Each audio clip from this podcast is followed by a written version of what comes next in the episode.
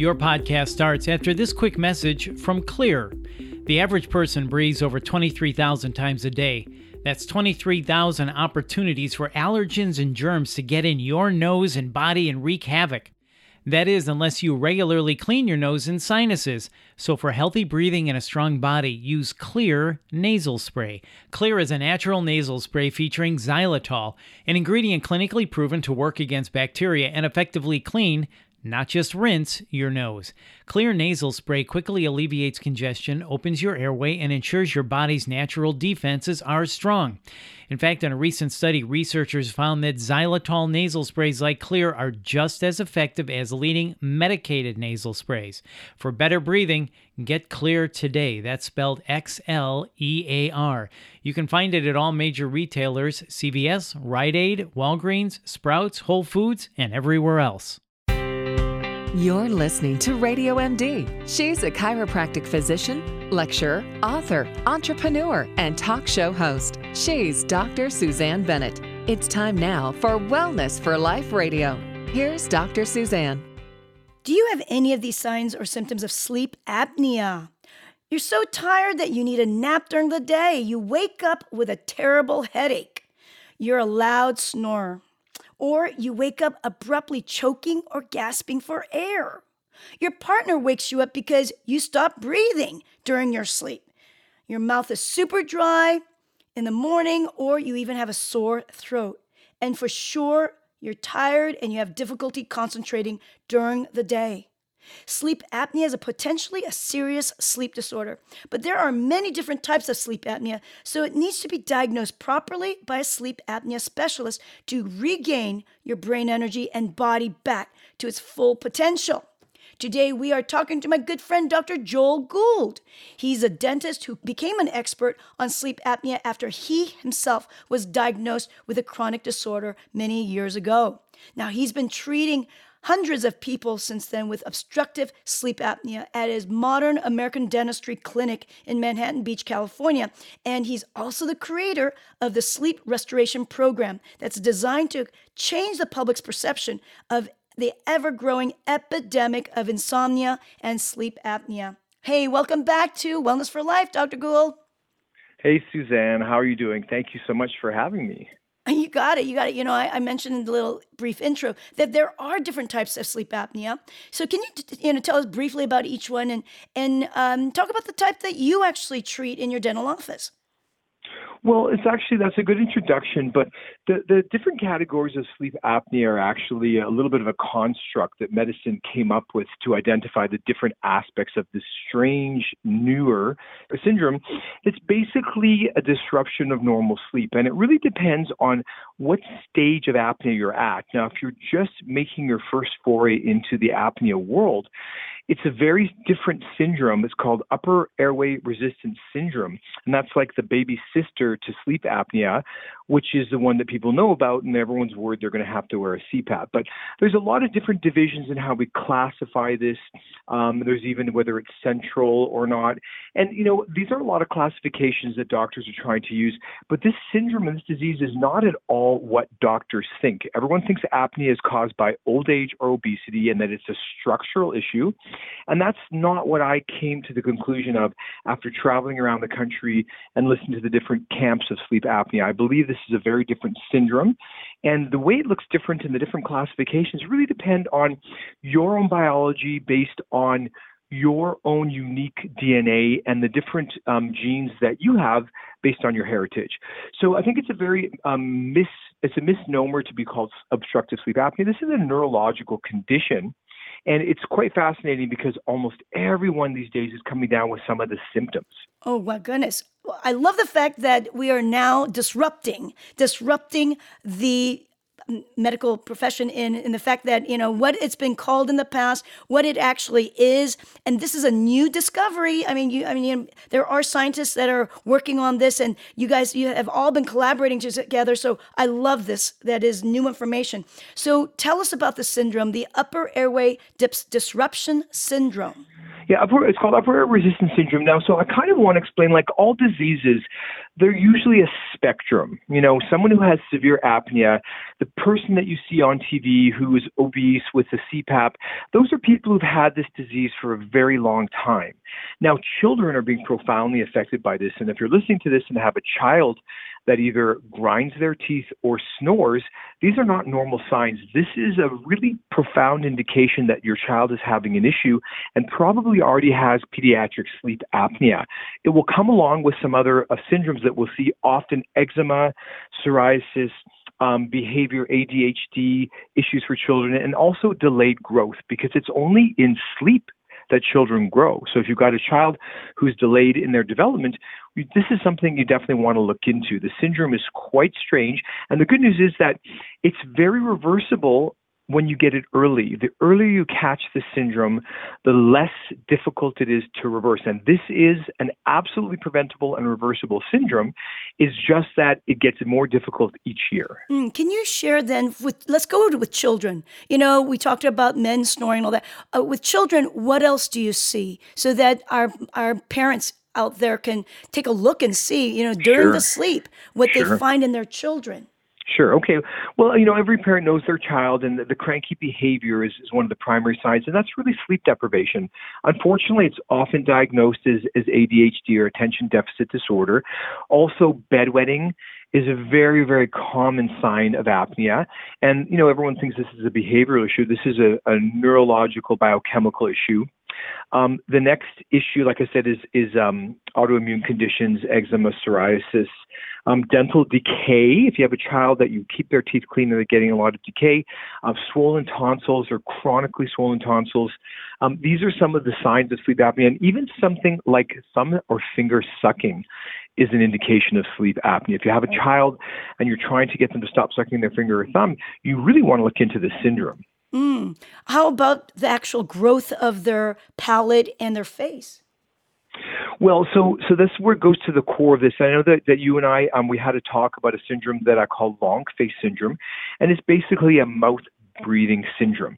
And so as your child is growing and developing, the normal structure and function of the jaw is really dependent on the breathing pattern. What happens with kids is when they have issues breathing through their nose um, and have large tonsils, it changes the musculature of the airway and it pinches in the dental arches to make what we call a high vault narrow palate. And this is caused by mouth breathing, and night after night, um, it's also caused by you know clogged nasal, nasal passages, allergies, colds, and flus. And this syndrome changes the growth pattern of the jaw. And these days, we see so many kids who have to have interceptive orthodontics to widen the upper jaw, even before we consider orthodontics as the major, you know, uh, cause of a malocclusion. So kids are doing two phases of orthodontics these days, which is a primary palatal expansion and then secondary braces. And, and the question is, you know, why is this happening? Why are arches getting smaller and narrow? Why are they crowding? Why is there no longer room for 32 teeth? And, you know, maybe we would want to reference the, the Long Face podcast if someone really wants the details of how to make sure their child has proper normal, normal growth and development of the lower jaw. Mm, yeah, thank you so much. Well, let's go into what you're discovering, what you discovered, and sure. how you're actually adding it this into a new book that's going to be coming out, The Modern Epidemic.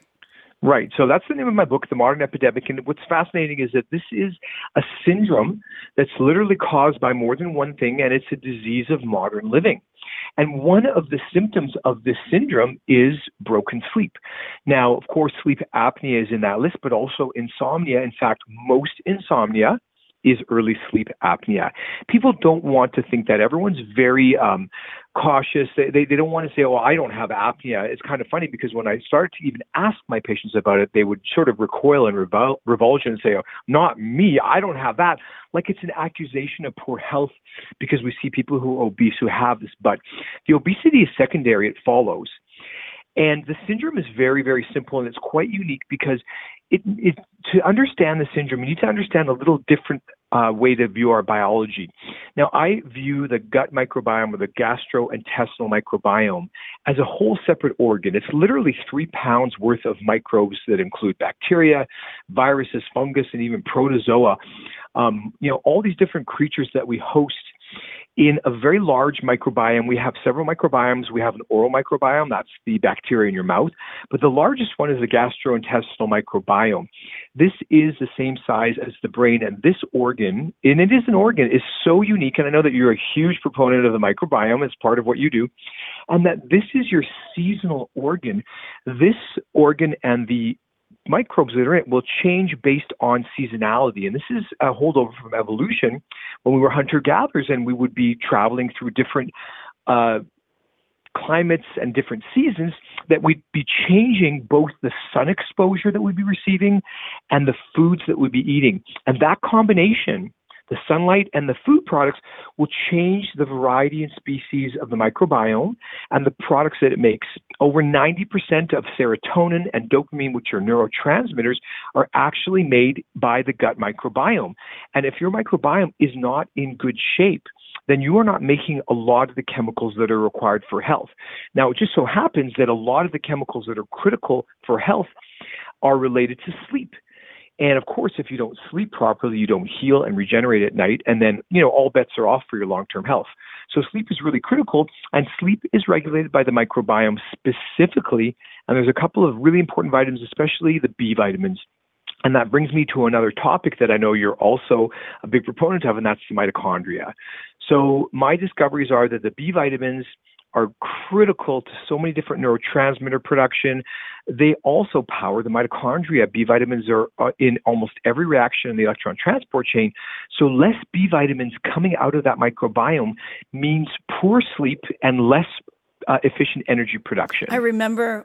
Now, so that's the yeah. syndrome that's the syndrome in a nutshell. I remember yeah. you and I talked. Uh, you called me up and you asked me about kimchi because it was soon after I wrote the book, The Kimchi Diet. You were asking me about B vitamins and how if if kimchi has any impact on your ability to absorb B vitamins, and I definitely said yes because what what kimchi will do in the and really it's, it's not the vegetable per se but the microbiome or i'd say the lactic acid bacteria in kimchi. What that will do is it will break down and pre-digest the food for you so you can extract those b vitamins far better far better um, and and activate the, your ability to utilize those B vitamins, which is phenomenal because when you think about it, um, you know it's not just your own body's ability to digest it by you know breaking down with your own enzymes. Your the bacteria are doing it for you. That's part of the reason why you want to have a healthy microbiome, robust microbiome by eating fermented foods. Right, right. So then that brings us to the discussion of symbiosis. I, I just love this idea because we're in a really strange time. And you know, one of my my things I like to repeat a lot is that Mother Nature favors the diversity of species and the collaboration of all living things. And what a what a great um, way to think about this is that we are in a symbiotic relationship with our gut microbiome. We protect those microbes, we feed them, and they provide us with chemicals that we need for our health. And you know, the, the DNA of our microbes outnumber our own DNA 100 to 1. So we really need to be thinking about that microbiome and pay more attention. And what I got really excited about kimchi was that this is something in you know in, in Korea where it's eaten regularly, people have a greater degree of health. And I know that with COVID nineteen, that uh, South Korea they had a, a, less of an issue with poor outcomes, and I believe it was primarily related to the, eating of kimchi. You know, I'd love your thoughts on that, but that's that's how I saw this. Oh my gosh. Absolutely. You know, um, originally when the the first corona hit, the first SARS, which was back in 2003, I believe, and that when that hit, it basically it was all over Asia and it pretty much bypassed Korea. And it was this one area of all of Asia where it didn't have many, in fact, maybe it was just a handful, um, under 10 cases, something like that of the SARS corona. But but then they actually did some research the scientists in Korea did research, Joel, and they found that the lactic acid bacteria in kimchi, they um, they did studies with animals, uh, particularly they did it with with uh, pigs, farm animals, and they found that it did not at all spread and it killed the virus within them. And on top of that, they've also found that with humans, it boosts the immune factors in the gut. Sure. It boosts immune factors within the body, um, including interferon. Uh, so, uh, IgM, IgM is immunoglobulin. Uh, these immune factors, and it which then would prevent the spread of this virus. So, for sure, kimchi is an antimicrobial agent. Not only is it good for viruses, but it's also really great for bacteria and fungi to control them. Now, in in your sleep restoration program, do you use fermented foods and kimchi? As part of it? Yeah, absolutely. Well, well, kimchi is an acquired taste, and so you know when people come to see me, they come to see me. Um, you know, we need to think about what do people do when they can't sleep anymore. So they ultimately end up going to a sleep doctor who puts them into a sleep study, and they come home with a CPAP or they come home with nothing. So I wanted to create a program that would give people options and not just give them a one size fits all uh, solution. Not that there is any, but definitely um, probiotics are part of my program and getting back the gut microbiome. So it sort of will bring me to, you know, um, the the reason that I was interested in the kimchi and, and all this stuff is that the microbiome is so complex and the chemicals that we're receiving, you know, to sleep, there's all these different neurotransmitters and such an interplay of different things. The idea that we could control this by supplementing different things that we think we could take, it's pretty, pretty laughable. Our bodies are so complex. So my goal with my program is to restore a healthy microbiome and then to supplement those things that can help to uh, strengthen the diversity of the microbiome. So, absolutely, I use probiotics. And the, the primary piece of information that I want to share with your listeners um, and everyone who would, wants to understand what's this big deal with this gut microbiome is that what you're hearing in the news about COVID 19 and vitamin D. Now, everyone's been hearing that vitamin D is important, and of course, vitamin C is important, but what is it about vitamin D that's different? And the, the intersection of what I'm doing, my sleep restoration program, and what's going on in the world is the gut microbiome and vitamin D. So it turns out that vitamin D regulates the microbiome.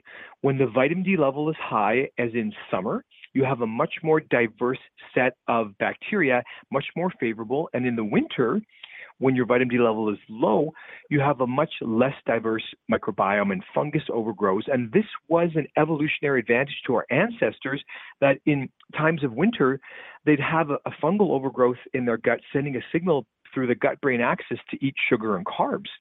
Now, unfortunately, so many people have low vitamin D because of modern living, but there's a couple other factors in it that keep our vitamin D levels low.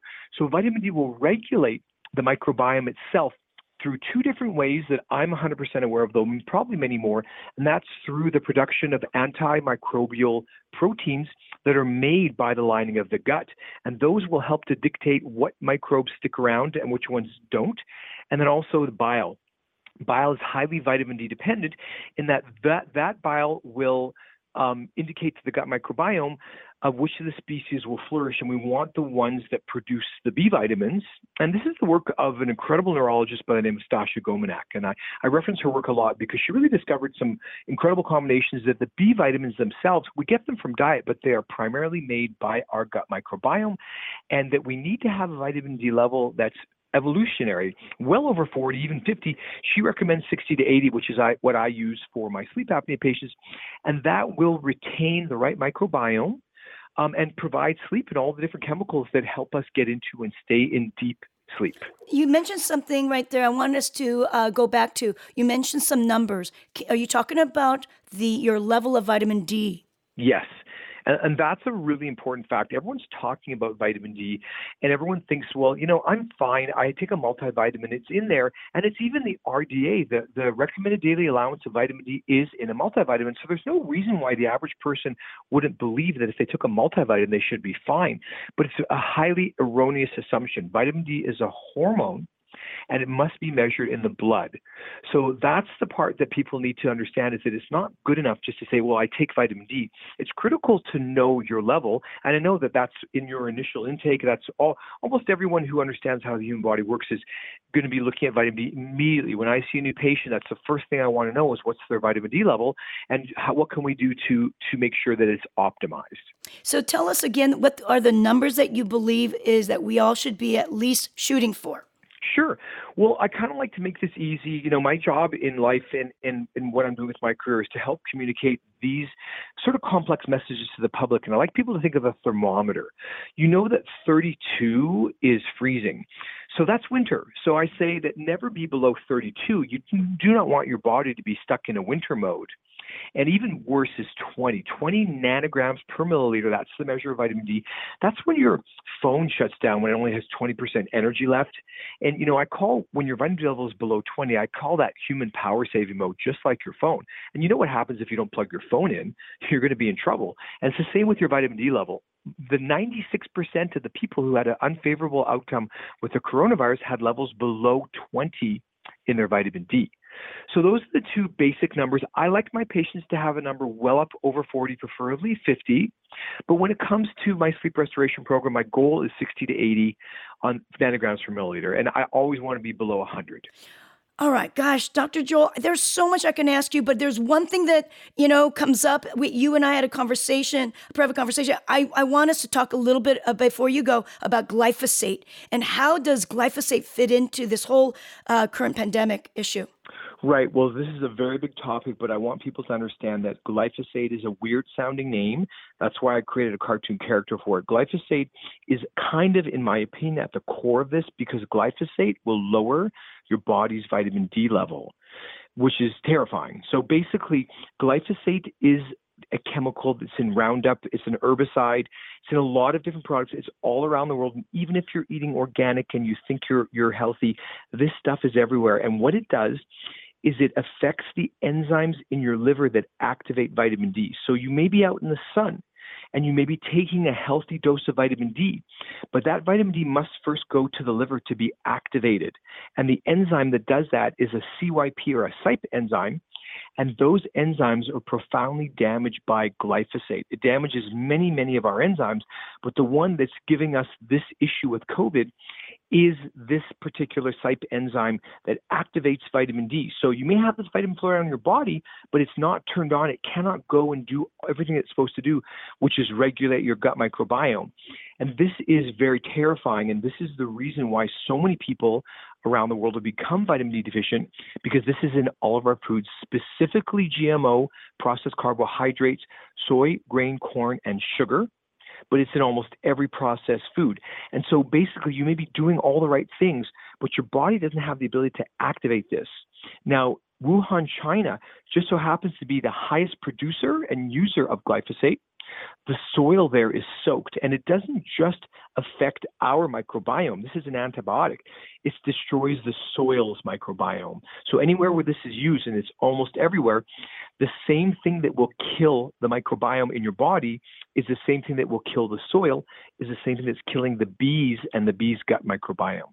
So this is a toxic chemical that has been around for 40 years that we really need to remove from our food chain. And you can do that. You can get rid of a lot of it by eating organic and by really reducing your processed carbohydrates and sugar, which is a good idea at any point in time. Mm, God, this is such information, good information. I, I mean, I, I could probably talk to you for a full hour on just glyphosate alone um, and the biochemistry of it. Well, yeah, I'd, I'd, love, I'd love to have a conversation about glyphosate, what I discovered about it. It's quite a long story. So I'm there for you. When you hear the story of glyphosate, it'll be more shocking than people can imagine. It's much worse than we think. And, you know, I assume that we're, we're relatively well taken care of with the EPA and such, but things are much worse than we think. And I think that ultimately, I know that people may not want to hear this. And I did not want to become an environmental crusader. This was not on my list of things to do. I'm a dentist that treats sleep apnea, but I don't believe we're going to be able to move forward in this world and in this life without addressing this toxic chemical that is now impacting air quality, water quality, and now this pandemic, in my personal opinion, is highly and tightly linked to this through the, the destruction of the gut microbiome. It's not providing us with the anti inflammatory cytokines, and I don't think we're going to escape this one or the next pandemic without really addressing this issue. Mm, that's very interesting. I'm just thinking about globally which countries allow GMOs. You know, you mentioned Wuhan is is like the mecca of GMO use and, and glyphosate use. But I'm really interested yeah. uh, in yeah. countries. I mean, I, I know in Korea that um, they actually sent back a whole bunch of, I, I believe, imp, um, imports of corn because it was glyphosate. There are countries that do not allow GMO. Yes. And I'm wondering if you know we could do a little research to see maybe they have less numbers, less um, occurrence of. Well, yeah. I can I can help. Yeah, I can so I can help you out with that, Susanne, because I was so shocked at this. So the countries where they have glyphosate, and this it doesn't matter if your country allows it or not, it's being shipped in under the radar. Indians mm. in India are eating beans shipped from Canada that are completely infected with glyphosate. This is literally happening. And the other issue is that Indians have been drinking glyphosate in their tea because when you use glyphosate, you do not have to tell anyone it's not measured. So even if a country bans GMOs, and glyphosate, it's still sneaking in. This is one of the most insidious toxic chemicals, and it's a poison that's so so deadly that it kills you slowly. And you know, Monsanto created this, and they're still swearing that it's safe after 40 years of use. But this was the chemical that destroyed my childhood because I was severely vitamin D deficient as a child.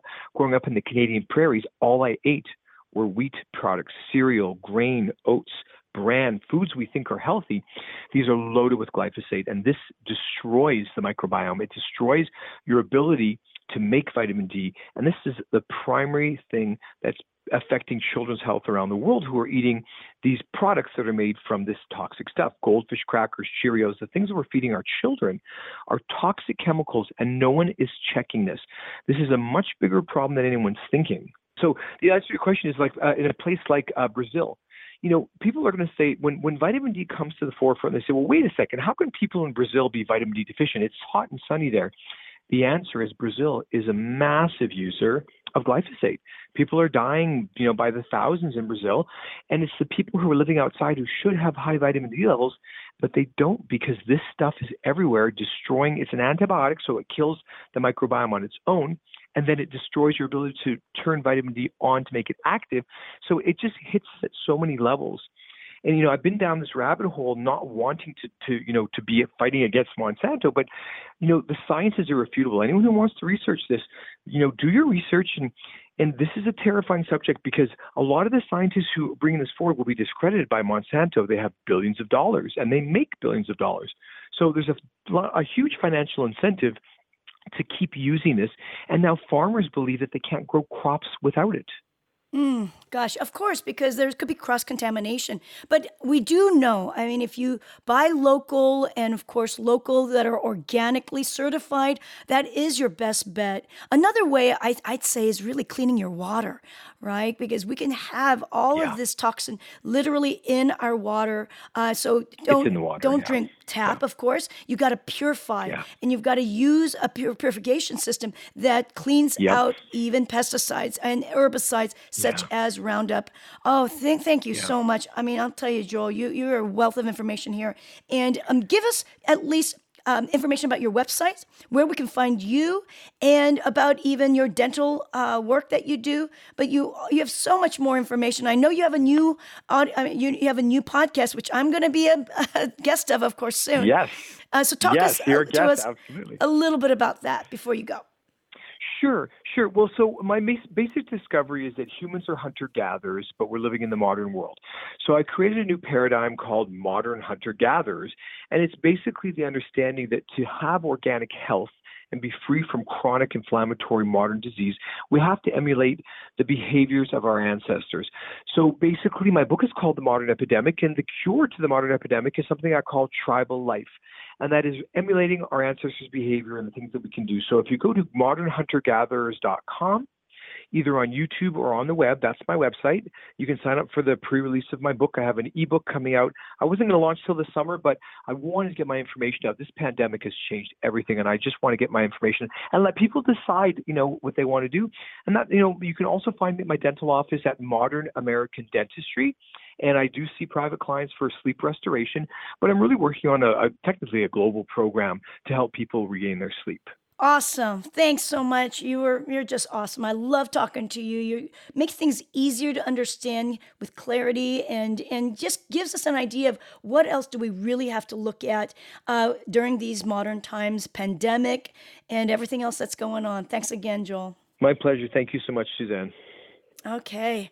Ah, so much great information always. I mean, I, I love my guests because I learn so much from them, and, and I'm so glad I get to share it with you. Uh, and if, and if you've you have you're the first person, you know, if you've never uh, listened to our show before and you've listened to us today, definitely subscribe so we can continue to do our very best here and share it. Share this show with your loved ones, so because you know it'll change their life. You know that. So if you need help in d- digging deeper with your health issues, I work with people all around the world through phone and Skype consultations, and my contact info is available on my website, drsusanne.com. Until next time, go out there and live your best life today, full of energy, enthusiasm, and ultimate health and wellness. This is Dr. Susanne sharing natural strategies on the Wellness for Life show right here on Radio MD. Stay well.